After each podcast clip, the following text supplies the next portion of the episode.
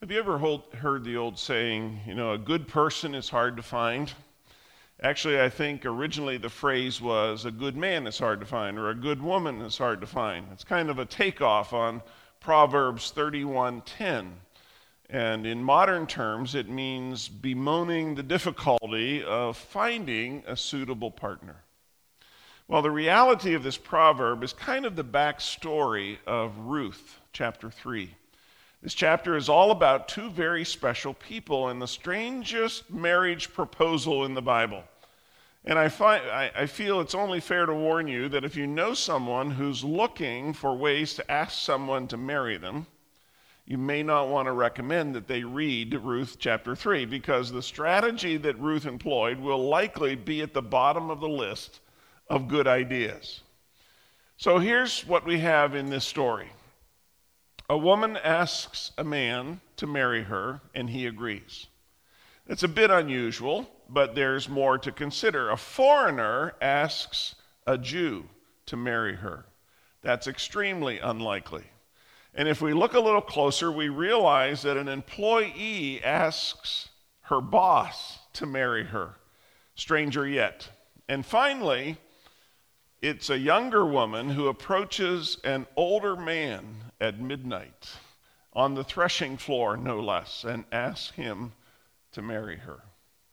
All of this is highly irregular, to say the least, but this story teaches us that God has his ways, and sometimes those ways may seem very strange to us indeed. So we'll come back to that in just a second, but first let me ask you a question. If you are dating, or if you are married, how did you meet your partner? Jan and I met uh, together in the cafeteria at Asbury College in those days, now university. She served food, and I stacked the clean plates right next to uh, her serving line uh, so that she could get her job done. That was pretty romantic, wasn't it? You know? But when we, when we contemplate the future, though, you see, we, we like to say, you know, anything can happen. And that's true because anything happens all the time, but we can't necessarily predict it in advance. That goes for college cafeterias, it goes for midnight meetings at the threshing floor. Now, not exactly the normal places that we might think to meet our future partner. But before we jump into Ruth chapter 3, let me just say that the way couples meet today is infinitely varied. These days, it often happens online through some dating app like Match.com or eHarmony or one of the many others that are out there. And I know a lot of people who have met that way, and I've officiated at some of their weddings. Sometimes people are introduced by a mutual friend, or they may meet through work or through church or at a party, and occasionally people don't want to say how they met because it embarrasses them. And sometimes the way couples meet each other seems so strange to be almost unbelievable. And that leads me back to the story of Ruth and Boaz. Nothing about their meeting or their marriage seems normal, or at least by modern standards. Ruth didn't have many good options. Today she might write an ad like, like this Widowed woman from Moab seeks godly Israelite man of noble character for long walks in the barley fields, quiet evenings by the fire, must like children. Those kinds of things weren't an option 3,000 years ago. So, Ruth chapter 3 tells us how a good man and a good woman found each other and ended up getting married. It's proof positive that God works in us and with us and through our choices to accomplish his purposes. Here's what's so exciting to me this story seems so unlikely that it must be true. And the chapter is divided into three scenes a risky plan, a midnight proposal, and a providential pause. The whole episode happens overnight. It begins in the evening with the main event happening around midnight and the final scene taking place early in the next morning. So let's take a clo- closer look at all three scenes. First, scene one a risky plan. Look at verses uh, 1 through 6. One day Naomi said to Ruth, My daughter, it's time that I found a permanent home for you. So that you will be provided for. Boaz is a close relative of ours, and he's been very kind by letting you gather grain with his young women. Tonight he will be winnowing barley at the threshing floor. And so she went down to the threshing floor that night and followed the instructions of her mother in law. Harvest time had arrived. This, that's key to everything else that happens in this story. After many years of famine, there was a good harvest at last. And that's why Naomi knew that Boaz would be at the threshing floor. And when you hear the words threshing floor, don't think of a barn, but imagine a flat spot near the top of a hill where the winds could separate the barley from the chaff. It was the happiest time of the year for farmers because it meant their hard work was about to pay off. And months earlier, they had planted barley and they waited for the rains to come. And as owner of the land, Boaz, Boaz would be at the threshing floor to oversee his workers. And he would also spend the night there to protect his crop from thieves. And that's why Naomi knew where to find Boaz on that particular night. And that brings us to her plan, which she hatched to provide a permanent home for Ruth, her Moabite daughter in law. She and Ruth had already experienced kindness from Boaz, and now it was time to take the next step. Her plan was a bit risky, to say the least. Look at verse 3 again. Now do as I tell you take a bath and put on perfume and dress in your nicest clothes. Then go to the threshing floor, but don't let Boaz see you until he has finished eating and drinking. Be sure to notice where he lies down, and then go and uncover his feet and lie down there. He will tell you what to do. I will do everything you say, Ruth replied. Now, why would Naomi suggest such a preposterous scheme? We find the key verse in verse 2 Boaz is a cl- close relative of ours. Naomi has already taken Ruth in and made her a part of the family. Even though she is from Moab, that's an astonishing statement all by itself. But then she calls Boaz a relative. In some way or another, he was related to Elimelech, Naomi's late husband. Was he a cousin, an uncle, a more distant relative? We don't really know.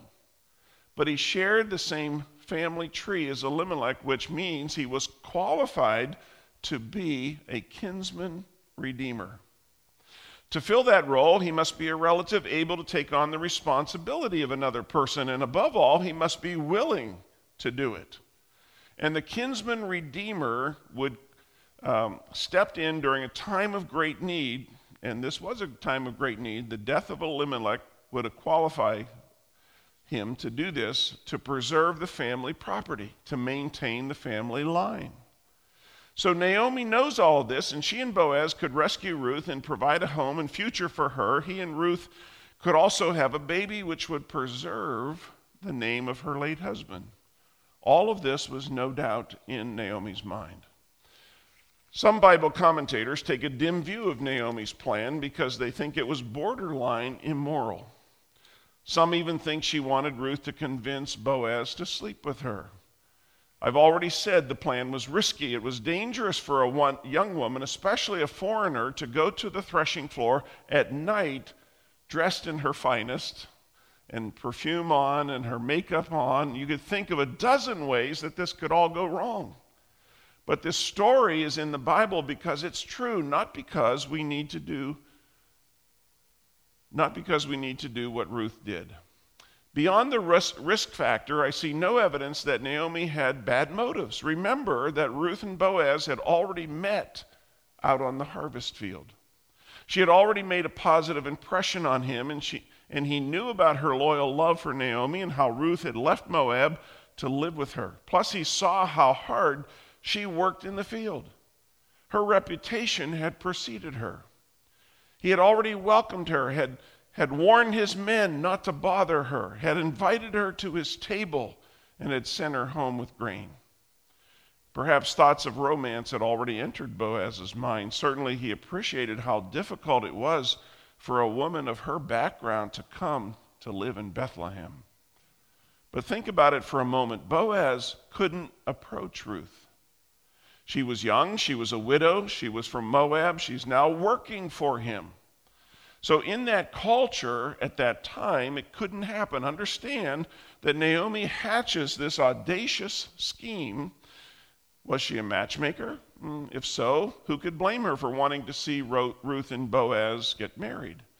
Boaz was a good man, Ruth was a good woman. That much has already been established.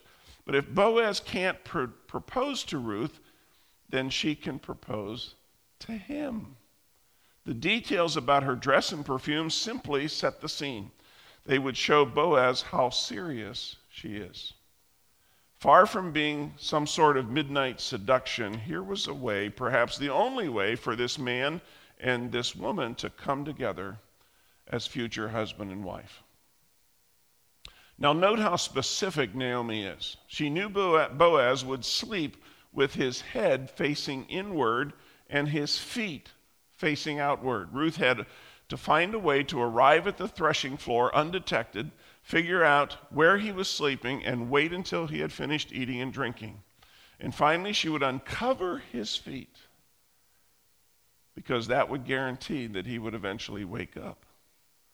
Perhaps the most surprising part in Ruth's response in verse 5 I will do everything you say. She knew the risks involved. There were many reasons to say no, but she said yes. And this is the way God's plan unfolds for his children. Perhaps we can call this veiled providence. That's a phrase that perfectly balances both sides of this story. On one hand, it looks as if Ruth is taking a big risk all on her own, but behind Naomi's plan stood God who orchestrated every detail, including Boaz, Boaz getting cold feet that would wake him up about midnight.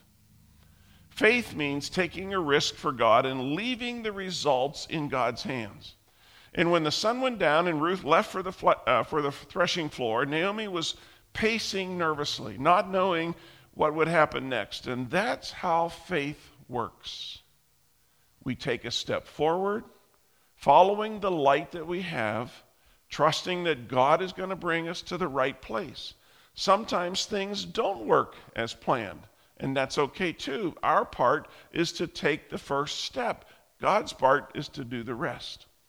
Scene one ends with Ruth stepping into the evening darkness, wondering how Boaz will respond, and her future hangs in the balance. Now, scene two the midnight proposal. Look at verses uh, 7 through 15.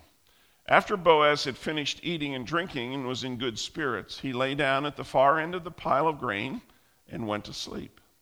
Then Ruth came quietly, uncovered his feet, and lay down.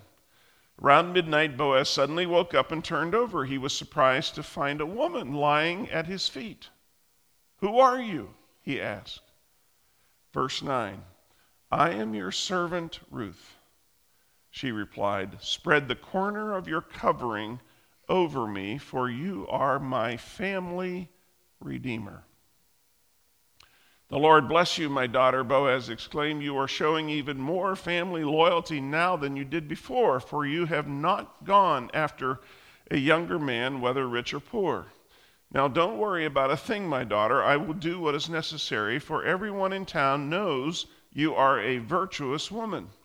But while it's true that I am one of your family redeemers, there is another man who is more closely related to you than I am.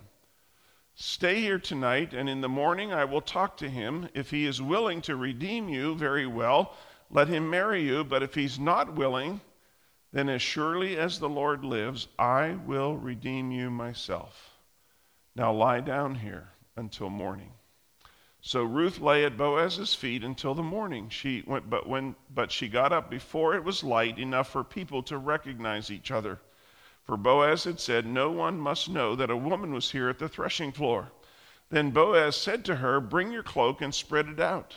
He measured six scoops of barley into the cloak and placed it on her back, and then he returned to the town. Now, midnight comes, it's all quiet on the threshing floor. Suddenly, a man stirs, realizing his feet is uncovered. Peering into the darkness, Boaz makes out the form of a woman lying at his feet. And that was startling. It was troubling. Was she a prostitute? After all, it was well known that a man could buy sexual favors at the threshing floor. So Boaz asks in a whisper, we presume, Who are you? And no doubt her answer shocked him. I'm your servant Ruth, she replied. Spread the corner of your covering over me, for you are my family redeemer. Now, in case you haven't guessed it, this was a straightforward marriage proposal. The phrase, take me under your wing, can also be translated, spread the corner of your covering over me. It was Ruth's way of saying, marry me and bring me under your protection.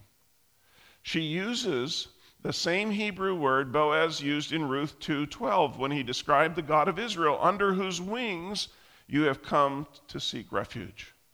He knew exactly what she meant. As I have come to God for my spiritual refuge, I now come to you for my personal refuge.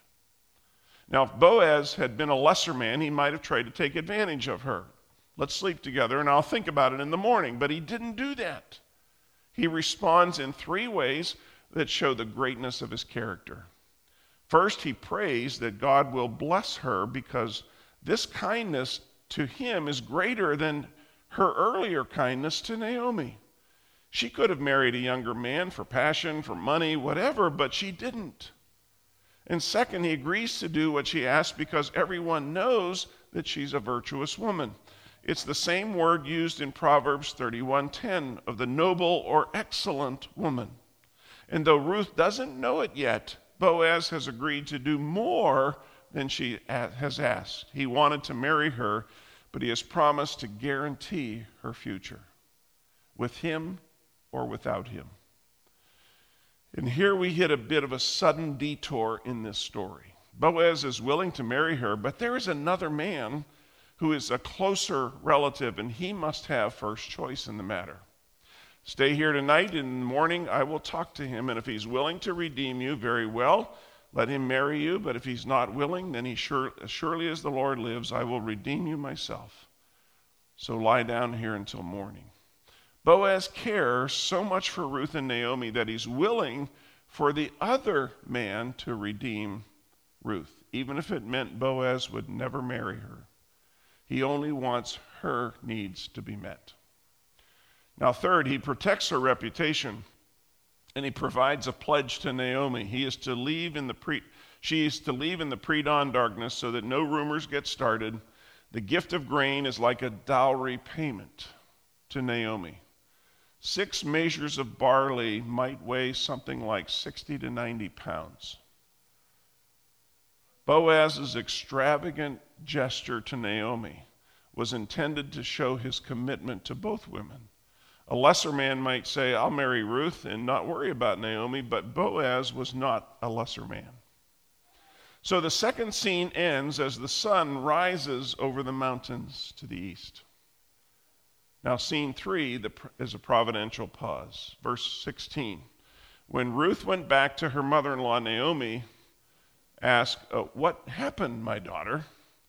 Ruth told Naomi everything Boaz had done for her, and she added, He gave me these six scoops of barley and said, Don't go back to your mother in law empty handed. Then Naomi said to her, Just be patient, my daughter, until we hear what happens. The man won't rest until he has settled things today.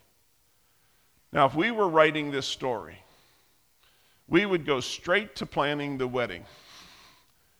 But that's not how life works. Every relationship has its ups and downs, its sudden twists and turns, and no doubt Ruth went home elated and then deflated.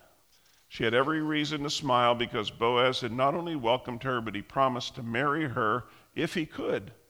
But those three little words hung in the air. There, then uh, there was this other man, this mystery man, a closer relative who had the first right of ref- refusal. So Boaz couldn't be the kinsman redeemer until the first man turned it down. But how would that happen? What if the other man decided to marry her? Would, would she have to do the whole threshing floor at midnight routine again? So many questions flooded her mind.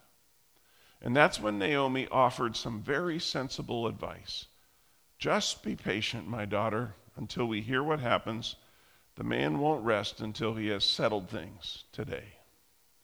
The word translated wait can also mean sit down. We would say today, sit tight. Sometimes the godliest thing we can do is to sit and wait. Waiting time is not wasted time if we're waiting on God. As this chapter draws to a close, it seems like the story has hit a snag, but it is a providential pause that sets up the final act. It gives us time to think about each person in the story. Naomi, Naomi's heart has been warmed by the Lord. The woman who came home bitter and empty now sees God at work behind the scenes. And when she returned to Jerusalem, she was hungry, she was penniless, and that's all about to change for good. Ruth has taken the daring step of proposing marriage to Boaz. She doesn't do it in a way that gives Boaz the option to say no, but he is not about to refuse her. And clearly, the Lord has stirred up love between these two unlikely people. Boaz has acted with the highest character when another man might have taken advantage of this situation. No matter what happens next, Ruth will have a husband, and Naomi will never be in want ever again. So, what about this snag? Well, Shakespeare said, the course of true love never did run smooth. Faith waits for what it wants. How different that is from the way most of us live, isn't it? Waiting is one of the hardest things to do in the Christian life. Thousands of act as uh, who cannot wait, and, and yet we all spend a big chunk of our lives waiting for things to happen. For every green light, it seems that there are five yellow lights and a dozen red ones. We all must wait whether we like it or not. In this case, Ruth must wait for Boaz to take care of this matter. Perhaps it will be resolved favorably, but maybe it won't. And when, when it cannot do anything else, faith has to wait on God. How hard that is for most of us. But waiting has its uses. It slows us down. It gives us time to think. It gives us time to pray. It teaches us that God is in charge, not us. Was it daring for Ruth to approach Boaz at midnight? Without a doubt. Could she have been seen by others? Definitely. Was it risky to put on an attractive dress and, and wear her perfume? No question about it. So many things in this story could have gone wrong. And I began by saying a good man, a good woman are hard to find. In Ruth chapter 3, a good woman finds her good man. And it happens through a risky plan that leads to a midnight proposal that ends with a providential pause. You see, the fingerprints of God are all over this story. Ruth chapter 3 shows us how God works through our choices to accomplish his will for our lives. He used Naomi's plan, he used Ruth's daring and Boaz's integrity to bring them to the brink of marriage. And though they don't know it yet, that union will produce a child who will be the ancestor of Jesus Christ, the Savior of the world. This story is going to have a happy ending, but we're not quite there yet. So stay tuned. You won't believe how Boaz solves the snag and clears the way for a happy wedding day. Let's pray. Thank you, Father, for your word. Thank you for Jesus, the living word. And thank you for the Bible, your written word. Thank you for the scriptures that point to Jesus, our kinsman redeemer, our risen Savior, our coming King. And may we learn the many lessons that your word teaches us, and may we grow in grace and fall more in love with Jesus day by day. And it's in his name that we pray.